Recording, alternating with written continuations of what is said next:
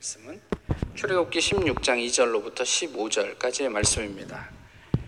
구약성경 출애굽기 16장 2절로부터 15절까지의 말씀을 이제 봉독하겠습니다. 이스라엘 자손은 자손 온 회중이 그 광야에서 모세와 아론을 원망하여 이스라엘 자손이 그들에게 이르되 우리가 애굽 땅에서 고기 가마 곁에 앉았던 때와 떡을 배불리 먹던 때에 여호와의 손에 죽었더라면 좋았을 것을 너희가 이 광야로 우리를 인도해내어 이 온 회중이 줄여 죽게 하는도다. 그때 여호와께서 모세에게 이르시되 보라 내가 너희를 위하여 하늘에서 양식을 비같이 내리리니 백성이 나가서 일용할 것을 날마다 거둘 것이라. 이같이 하여 그들이 내 율법을 준행하나 아니하나 내가 시험하리라. 여섯째 날에는 그들이 그 거둔 것을 준비할지니 날마다 거두던 것에 갑절이 되리라. 모세와 아론이 온 이스라엘 자손에게 이르되 저녁이 되면 너희가 여호와께서 너희를 애굽 땅에서 인도하여 내셨음을 알 것이요. 아침에는 너희가 여호와의 영광을 보리니 이는 여호와께서 너희가 자기를 향하여 원망함을 들으셨음이라 우리가 누구이기에 너희가 우리의, 우리에게 대하여 원망하느냐? 모세가 또 이르되 여호와께서 저녁에는 너희에게 고기를 주어 먹이시고 아침에는 떡으로 배불리시리니 이는 여호와께서 자기를 향하여 너희가 원망하는 그 말을 들으셨음이라 우리가 누구냐? 너희의 원망은 우리를 향하여 함이 아니요 여호와를 향하여 함이로다. 모세가 또 아론에게 이르되 이스라엘 자손의 온 회중에게 말하기를 여호와께 가까이 나오라 여호와께서 너희의 원망함을 들으셨느니라 하라. 아론이 이스라엘 자손의 온 회중에게 말하매 그들이 광야를 바라보니 여호와의 영광이 구름 속에 나타나더라. 여호와께서 모세에게 말씀하여 이르시되 내가 이스라엘 자손의 원망함을 들었노라. 그들에게 말하여 이르기를 너희가 해질 때에는 고기를 먹고 아침에는 떡으로 배부르리니 내가 여호와 너희의 하나님인 줄 알리라 하라 하시니라. 저녁에는 메추라기와 메추라기가 와서 진에 덮이고 아침에는 이슬이 진 위 주위에 있더니 그 이슬이 마른 후에 광야 지면에 작고 둥글며 서리같이 가는 것이 있는지라. 이스라엘 자손이 보고 그것이 무엇인지 알지 못하여 서로 이르되 이것이 무엇이냐 하니 모세가 그들에게 이르되 이는 여호와께서 너희에게 주어 먹게 하신 양식이라 아멘.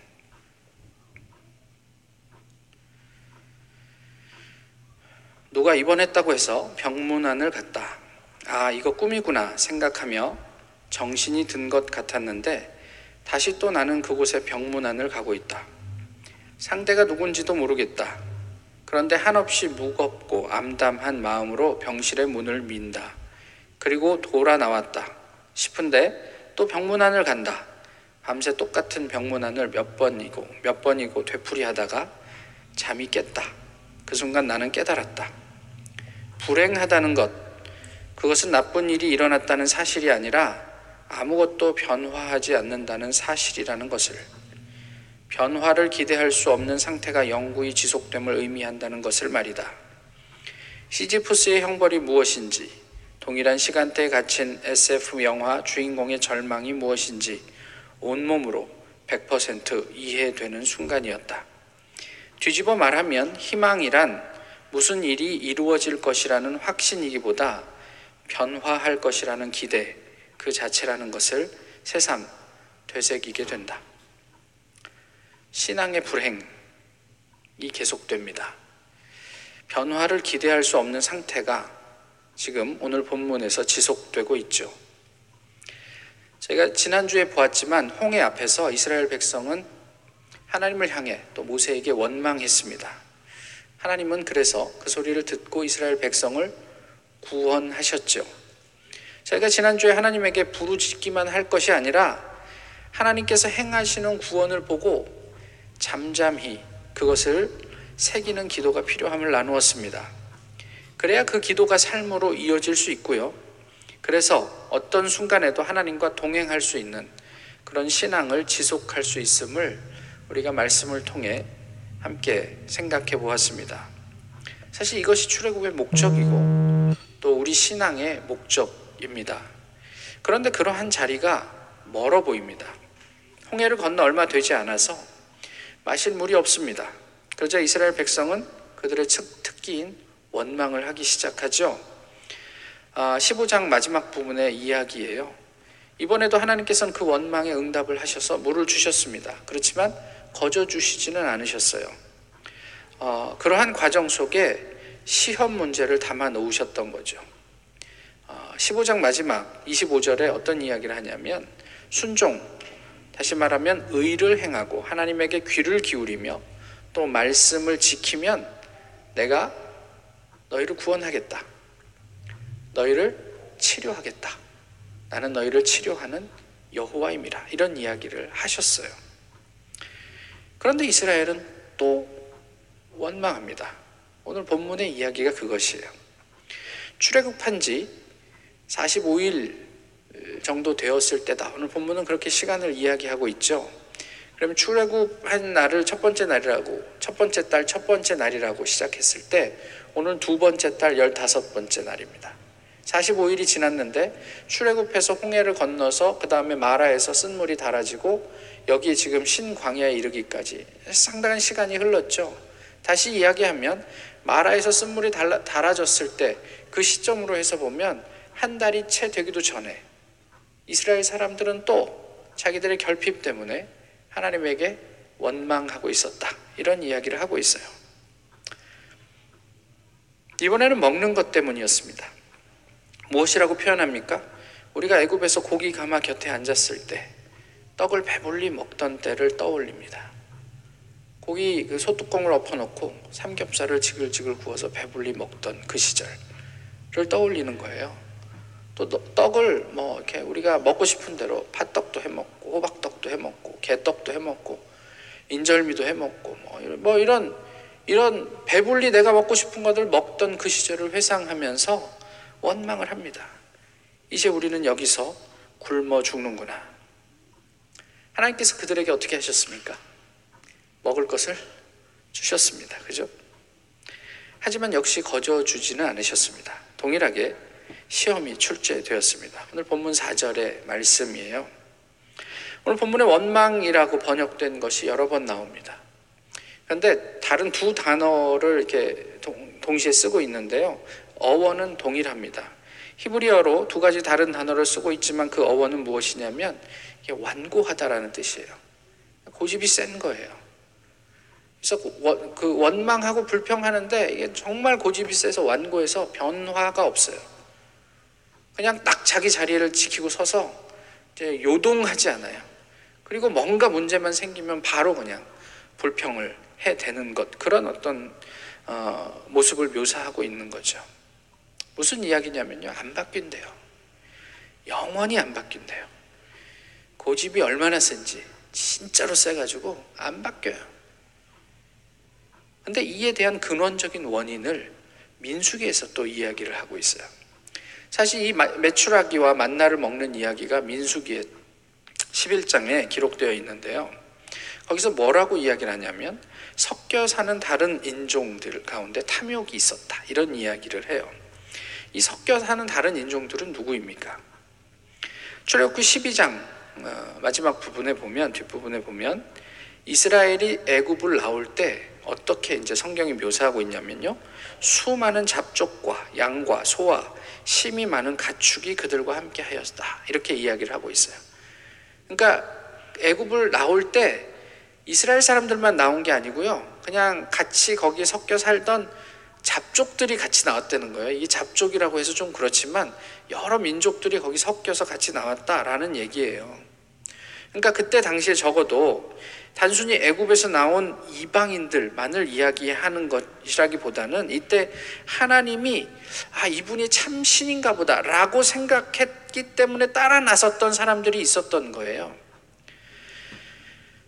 이런 사람들 사이에서 탐욕이 일어났다. 그런데 이게 비단 그런 어떤 이방인들만을 의미하겠는가 싶어요. 어쩌면 완고하게 끊임없이 오늘 본문에서 묘사하는 것처럼 하나님을 향해 원망하는 하나님을 신뢰하지 못하는 모든 사람들을 의미하는 것이 아닐까 싶어요.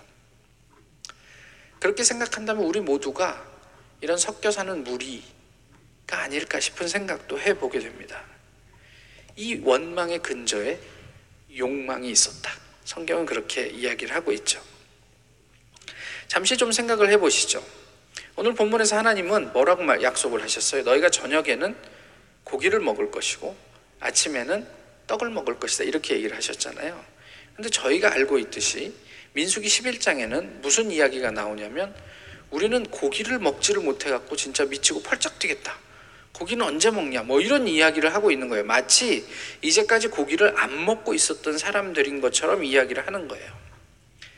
그럼 이, 이 괴리가 어디서 올까? 이게 과연 괴리일까? 뭐 여러 가지 생각들을 할 수 있겠지만 뭐 학자들 가운데 오늘 본문에 나와 있는 메추라기는 일회적인 사건이다라고 이야기하는 분들이 있습니다. 그래서 만나 처음 주실 때 하나님이 고기도 한번 먹어라 그러고 한번 주시고 그 다음부터는 고기를 안 주셨다는 거예요. 그러면 아침에도 만나, 점심에도 만나, 저녁에도 만나 뭐 이렇게 계속 뭐 요즘 가장 좋은 말이네요. 우리 언제 우리 지금 당장 만나 뭐 이런 게 참 그리운 시절인데 어쨌든 이스라엘은 그렇게 그냥 만나 만나 그러면서 먹었던 그런 시절이었다라는 이야기예요. 근데 또 또 또 다른 경우에는 이 메추라기가 철새이기 때문에 이게 가끔 가다 이렇게 날아가다가 지쳐가지고 광야에 내려앉으면 너무 지쳐서 사람들이 쉽게 그냥 손으로 잡기도 한대요. 그렇게 보면 이스라엘이 가끔씩 매일은 아니더라도 가끔씩 뭐 1년에 한 두 차례 정도 이렇게 어, 고기를 어, 메추라기를 통해서 고기를 먹지 않았을까 뭐 이런 생각도 해볼 수 있어요. 아니면 그냥 저희가 성경에 있는 그대로 이스라엘 사람들은 매일 고기를 먹었습니다. 아니 꼭 매일은 아니더라도 자주 먹었습니다. 그런데 만족이 없었어요. 왜 그럴까? 민수기에서는 이렇게 얘기합니다. 우리가 애굽에서 먹던 생선, 오이, 참외, 부추, 파, 마늘. 그게 그립다. 이렇게 얘기해요. 삼겹살만 먹으니까 질린다. 이런 얘기일 수도 있겠어요. 어, 이게 생선 회를 참 먹음직스럽게 떠서 먹는데 이걸 먹으면서 한 입은 야, 참 맛있다. 그런데 두 입, 세 입 먹다 보면 초장이 있었으면 더 좋겠다. 와사비장이 있었으면 좋겠다. 이런 이야기를 하고 있는 거예요. 야채와 과일, 또 양념, 이런 것들이 이 사람들에겐 그리웠어요. 우리가 먹을 것이라고는 이 만나 외에는 아무것도 없다. 왜요? 왜 없어요? 근데 그들은 그렇게 불평하고 있는 거예요. 나중에 가면 뭐라고 얘기합니까? 우리는 이 하찮은 먹을거리를 싫어한다. 이렇게 얘기해요.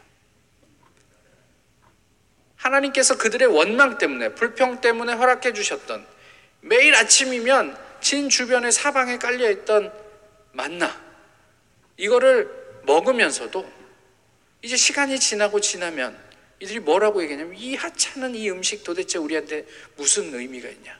우린 정말 이것에 질리고 질렸다. 나는 다시는 이것을 먹지 않을 것이야. 뭐 이런 이야기를 하고 있는 거죠. 저희가 욕망과 무지에 대해서 한 두 주 전에 예, 나누었습니다.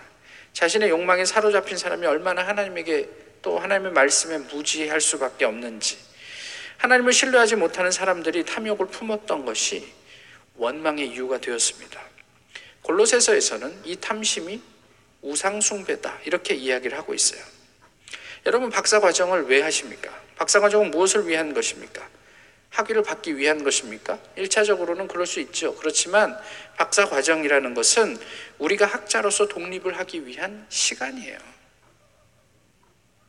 학자로서 내가 독립해서 내가 아, 이렇게 뭐 자발적으로 내가 내, 나의 학업을 할 수 있는 그런 어떤 그 훈련의 시간입니다. 회사에서 승진하는 것도 비슷하지 않아요? 20년을 회사 생활했는데 입사할 때와 동일하면 그 사람이 승진할 수 있겠어요? 시간이라는 것은 그래서 어, 경력이라는 것은 그래서 우리에게 어떤 주체성 내지는 어떤 자유, 물론 책임이 따르는 자유이지만 이런 것들이 확대되는 쪽으로 움직여 간단 말이에요. 이상한 일이 하나 있는데요. 유독 교회에서는 그런 지향이 없습니다. 그저 목사나 지도자에게 평생 의존하면 된다고 생각하는 것 같아요. 요즘 청년들 사이에서 테니스를 많이 치고 있는데요. 테니스 좀 잘 쳐보려고 얼마나 애쓰는지 몰라요. 그래서 레슨도 받으려고 그러고, 뭐, 뭐, 비디오도 보고. 그래서 이런, 이런 연구, 저런 연구, 애를 많이 씁니다. 그런데 신앙은 독립하려고 하지 않아요. 우리가 언제 한번 신앙생활 잘해보려고 막 애를 써서 막 연구하고 비디오 보고 뭐 사람들에게 막 이렇게 하면 더 잘할 수 있을 것 같다라고 조언하고 가르쳐 주고 그래요. 왜 그럴까요? 그렇게 신앙생활에도 별 문제가 없으니까 그러죠. 그런데 정말 한번 생각해 보세요. 평생을 그저 학위 과정 학생으로 살아도 괜찮으시겠어요? 10년 동안 박사학위 학생으로 살아도 괜찮으시겠어요? 20년을 그렇게 사셔도 괜찮으시겠냐고요. 아무도 그렇게 생각하지 않으실걸요? 그런데 왜 유독 신앙에 있어서만큼은 우리 그런 아무 생각 없이 그저 그냥 남들이 떠먹여주면 먹고 이 정도는 할 수 있죠. 아, 저 교회는 좀, 좀 나한테 이게 공급되는 게 별로 없는 것 같아. 왜 내가 독립할 생각은 안 하시냐 말이에요. 하나님 앞에 우리가 아, 독대하면서 나 스스로 성, 성숙한 크리스찬으로 하나님의 말씀 속에 나 스스로 그 말씀과 더불어 교제하고 살아갈 수 있는 생각들은 왜 못하냔 말이죠. 우리는 성경을 통해서, 기도를 통해서, 또 이렇게 드려지는 예배를 통해서 무엇을 배웁니까? 또 어떻게 자립하고 있습니까? 우리 안을 꽉 채우고 있는 욕망을 내려놓지 못하니까 지금 이 자리에서 누리는 만나, 하나님께서 매일매일 새롭게 우리에게 공급해 주시는 그 역사가 보일 리가 없죠. 그런데 문제는 그것이 아니라 그럼에도 불구하고 우리가 하나님을 괜찮게 믿는다고 생각하는 데 있어요. 더 큰 문제는요, 대부분의 크리스찬이 그렇게 오해하고 있는 데 있어요. 우리 하나님 앞에서 한없이 부족한데, 주변에 보니까 비슷하거든. 뭐, 진한 않아. 뭐. 그러니까, 아, 이만하면 됐다, 뭐. 만족한다. 내가 이 정도면 그래도 괜찮은 그리스도인이지. 이렇게 생각하는데 문제가 있는 것 아닐까요? 그래서 위로를 받아요. 제가 보니까 쟤보다 내가 낫다. 그래도 참 자랑스럽다. 교회 지도자들도 그냥 방치합니다. 왜 그럴까요? 그게 편해요. 그냥 아무 생각 없는 어린애 키우는 게 사춘기에 있는 고등학생들 다루는 것보다 쉽습니다. 괜찮으세요? 신경질 나지 않으세요? 자존심 상하고. 그래서 우리는 영적, 영적인 자립, 자유, 이런 건 고사하고 안타깝지만 이스라엘 백성이 오래전에 보여줬던 그 삶의 모습, 영원히 끝없이 반복되는 영적 불행이 이어집니다. 변화를 기대할 수 없을 것 같은 절망감 말이에요. 모세가 무엇이라고 기도했는지 아십니까? 민수기 11장에 나와 있는 얘기인데요. 하나님, 내게 은혜를 베푸사 즉시 나를 죽여 주옵소서. 이렇게 기도했어요. 우리가 고기가 없어. 고기를 못 먹어서 내가 미치고 펄짝 뛰겠어. 그러면서 하나님을 원망하는 백성들 보면서 모세가 하나님께 기도합니다. 내게 은혜를 베푸사 나를 죽여 주시옵소서. 더 이상 이 불행을 경험하고 싶지 않습니다. 더 이상 이 변화가 없을 것 같은 이 절망을 내가 경험하고 싶지 않습니다. 더 이상 이 허탈함을 감당할 수가 없습니다. 이런 의미예요. 엘리야도 그런 기도를 했죠. 주님 아시죠? 나를 죽여주십시오. 저는 여기까지인 모양입니다.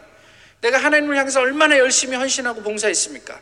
그래서 하나님께서 말씀하신 사역들을 얼마나 열심히 감당했습니까? 그런데 이스라엘 백성들은 주의 언약을 버리고 재단을 헐고 선지자를 죽였습니다. 이제 선지자들 중에 저 하나만 남았습니다. 그냥 저는 여기에서 죽는 게 좋겠습니다.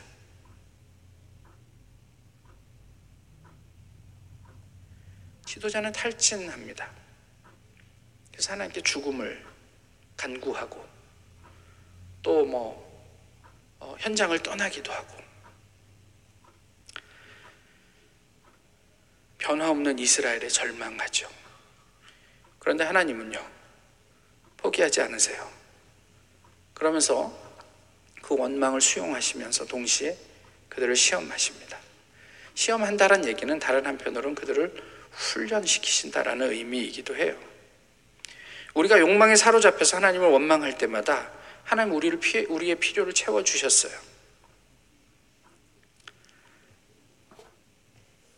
그 그런데 착각하지 말아야 될 것은 그 욕망이 추, 그 충족되는 것이 복이 아니라는 점이에요. 내가 요- 요구하는 그것, 내 결, 내가 요청하는 결핍, 그것을 채우는 것이 하나님의 목적이 아니란 말이에요. 무엇이냐면 요구를 들어주는 동시에 우리가 성숙한 자리에 나갈 수 있도록 하나님 시험 문제를 내세요. 영원히 완고할 것 같은 그래서 늘 불평과 불만이 가득한 우리를 하나님은 광야를 통해서 성숙한 신앙인 또 가나안에 합당한 하늘의 백성으로 만들어내신단 말이에요. 하나님께서 우리의 욕망을 다루시는 원칙이 있어요. 오늘 본문의 말씀으로 하면 일용할이에요. 딱 그만큼만 주세요. 우리를 너무 잘 아세요. 인간의 욕망은 끝이 없죠. 마치 우주와 같아요. 무한대로 팽창합니다. 예전에 말씀드렸죠. 빌 게이츠한테 네가 많은 것을 가지고 있는데 세계 최고의 갑부인데 얼마나 더 가지면 네가 만족하겠냐? 빌 게이츠의 대답이 뭐라고요? A little more. Enough 이런 말을 안 해요. 빌 게이츠도. A little more. 그게 우리의 욕망이에요.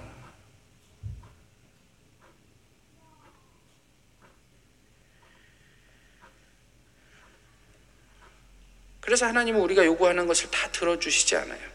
우리의 욕구는 끝이 없는데 거기에 택도 없는 일용할 수준의 하찮은 응답이 있을 뿐입니다. 그러면서 무슨 얘기를 하시냐면 순종을 말씀하세요.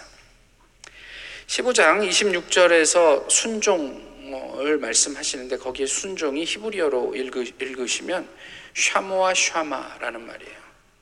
뭔가 비슷한 느낌이 들지 않으세요? 쉐마 이스라엘, 들으라 이스라엘. 이러면서 하나님께서 말씀하시는 경우들이 많이 있어요. 근데 이 쉐마가 동사가 샤마예요, 샤마. 근데 순종하다라는 말을 여기에 뭐라고 하냐면 샤모와 샤마라고 해서 두 번 샤마를 반복했어요. 듣고 또 듣는 것이에요. 내가 말하는 게 아니고 듣고 듣고 또 듣고 또 듣는 것이 순종이다. 이렇게 얘기를 하시는 거예요 하나님이. 이것이 너희의 일용할 양식이다라는 말씀을 우리가 듣고 또 듣는지 그것을 깊이 새기고 지켜내는지에 하나님의 관심이 있어요. 우리가 요청하는 욕구, 욕망 그것 자체에는 하나님의 관심이 없어요 필요하다니까 하나님 봐서 일용할 만큼 채워주시지만 그것을 통해서 하나님이 목적하시는 바는 뭐냐면 우리가 하나님을 듣는지 순종하는지 그 율법의 그 그런 범주 안에서 우리가 하나님을 기뻐하는지 이런 것들을 이런 것들에 관심이 있다는 거죠. 그러나 우리는 일용할 분량에 만족하지 못해서 더 많이 거두려고 해요. 오늘 본문 읽지 않았지만 이후에 하루에 한 호멜씩 사람 하나당 2리터씩만 거두면 그 다음날 아침까지 충분히 먹게 될 것이야. 그 다음날 아침까지 남겨두지 마, 쟁여두지 마. 그 다음날 아침에 되면 새로운 만나가 너에게 공급될 거야. 근데 사람의 욕망은 그렇지 않죠. 그래서 더 많이 걷어봤어요. 그리고 그 다음날까지 남겨봤더니 벌레가 나고 냄새가 심했다. 그런데 그, 그 안식일 전날은 이틀치를 거둘 수 있다. 그 다음날까지 남았는데 상하지 않았다. 이런 이야기를 하고 있는 거잖아요. 우리는 그런 실패를 계속 경험합니다. 그렇지만 또 우리는 그 실패를 발판으로 일용할 분량에 익숙해지기도 하죠. 이스라엘 백성의 반복되는 원망과 불평을 보시면서 무엇을 느끼십니까? 한심하지 않으세요? 답답하지 않으세요? 하나님께서 애굽에서 건져내셨잖아요. 인도에 내셨잖아요. 그러니까 책임지실 텐데 홍해도 건너게 하셨고 물도 주셨고 먹을 것도 다 주셨습니다. 하나님께서 책임지실 텐데 왜 이렇게 저 사람들은 조금만 결핍이 있으면 하나님 믿지 못하고 원망만 할까? 쉽지 않으세요? 하나님께서 우리가 어머니의 태에서 나오기 전에 거룩하게 구별하셨다잖아요. 우리를 그렇게 구별하셨다잖아요. 이 세상에 하나님의 목적을 가지고 보내셨다잖아요. 그럼 책임지시겠죠. 뭘 책임져요? 우리의 미래, 우리의 자녀, 우리의 직장, 우리의 가정, 그 외 모든 것을 책임지시겠죠. 당장 내 눈앞에 보이는 결핍 앞에서 우리는 그러면 어떻게 행동해야 할까요? 우리는 하나님께 순종하게 될까요? 그 하나님의 말씀을 듣고 또 듣게 될까요? 아니면 욕구에 함몰돼서 끊임없이 원망하게 될까요? 우리는 이스라엘 백성들과 다를 수 있을까요? 그런데 이게 쉽지 않은 일이에요. 쉬웠으면 이스라엘 백성도 했겠죠. 성경이 우리에게 반복해서 이런 모습들을, 부족한 모습들을 보여주는 것은 이게 쉽지 않은 일이기 때문에 그래요. 모쪼록 우리 모두가 진지하게 우리 스스로를 좀 돌아볼 수 있으면 좋겠다 싶습니다. 하나님 이만하면 잘 뿌듯하지 않습니까? 이게 아니고 하나님 저는 여전히 부족한 사람입니다. 바울의 고백처럼 그의 신앙의 연수가 지나가면 지나갈수록 나는 나는 죄인이다.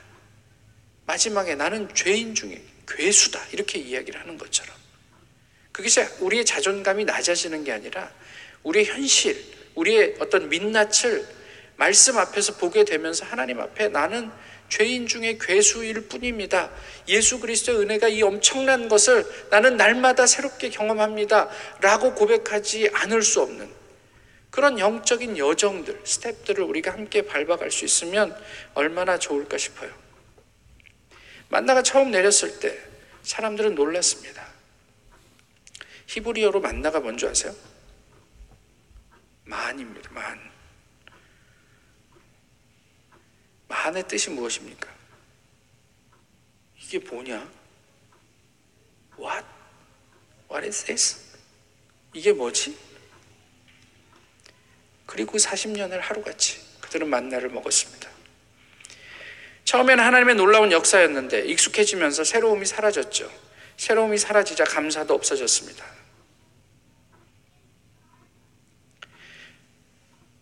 지금도 하나님 우리에게 일용할 만나를 주시는 분이심을 잊지 마시기를 바래요. 우리에게 너무 익숙해져서 별 감흥이 없는 그 무엇. 우리에게 하찮은 그것. 그것이 하나님의 개입이고 은혜임을 기억하셨으면 좋겠어요. 숫돌의 눈물이라는 시가 있습니다. 읽어 드릴게요. 나 어릴 적 아버님은 숫돌에 낫을 가셨다. 손톱으로 누르면 꼭 들어갈 것 같은 숫돌에 몇 방울 물을 떨어뜨려 낫을 문지르면 숫돌은 제 몸을 깎아내며 나를 똑바로 세워주었다. 손끝으로 만져보아 가면서 한쪽 눈 감고 외눈으로 쳐다보며 날이 넘지 않았는지 제대로 날이 섰는지를 숙제 검사하는 선생님처럼 아버님은 확인하고 또 확인하곤 하셨다. 아내가 부엌 칼이 들지 않는다고 투정 부리며 칼을 갈아달란다. 유명 회사 제품이라 선물로 많이 사간다는 말에 큰 맘 먹고 사온 칼 가는 쇠막대에 부엌 칼을 득득 문질러 대면 칼칼 소리를 내며 쇠막대가 칼날을 세워준다. 손끝으로 칼날을 만져본다. 한눈 감고 칼날을 검사해 본다. 아버지처럼. 아버님이 가셨던 낮의 날은 부드럽고 매끄러웠는데 내가 간 부엌 칼의 날은 거칠거칠하기만 하다. 여린 돌로 강한 쇠를 깎아내던 숫돌이 제 몸을 깎아내며 나를 세워주던 숫돌의 눈물이 그리워진다. 아버님은 숫돌이셨다. 제 몸을 깎아내며 나를 세워주던 예수 그리스도는 숫돌이었습니다. 우리가 아무리 하나님 앞에 원망하고 불평하고 전혀 영원히 변할 것 같지 않은 그런 모습들로 살아가도 하나님께서는 자기의 살을 깎아 자기의 아들을 죽여 우리의 나를 세워 주셨습니다.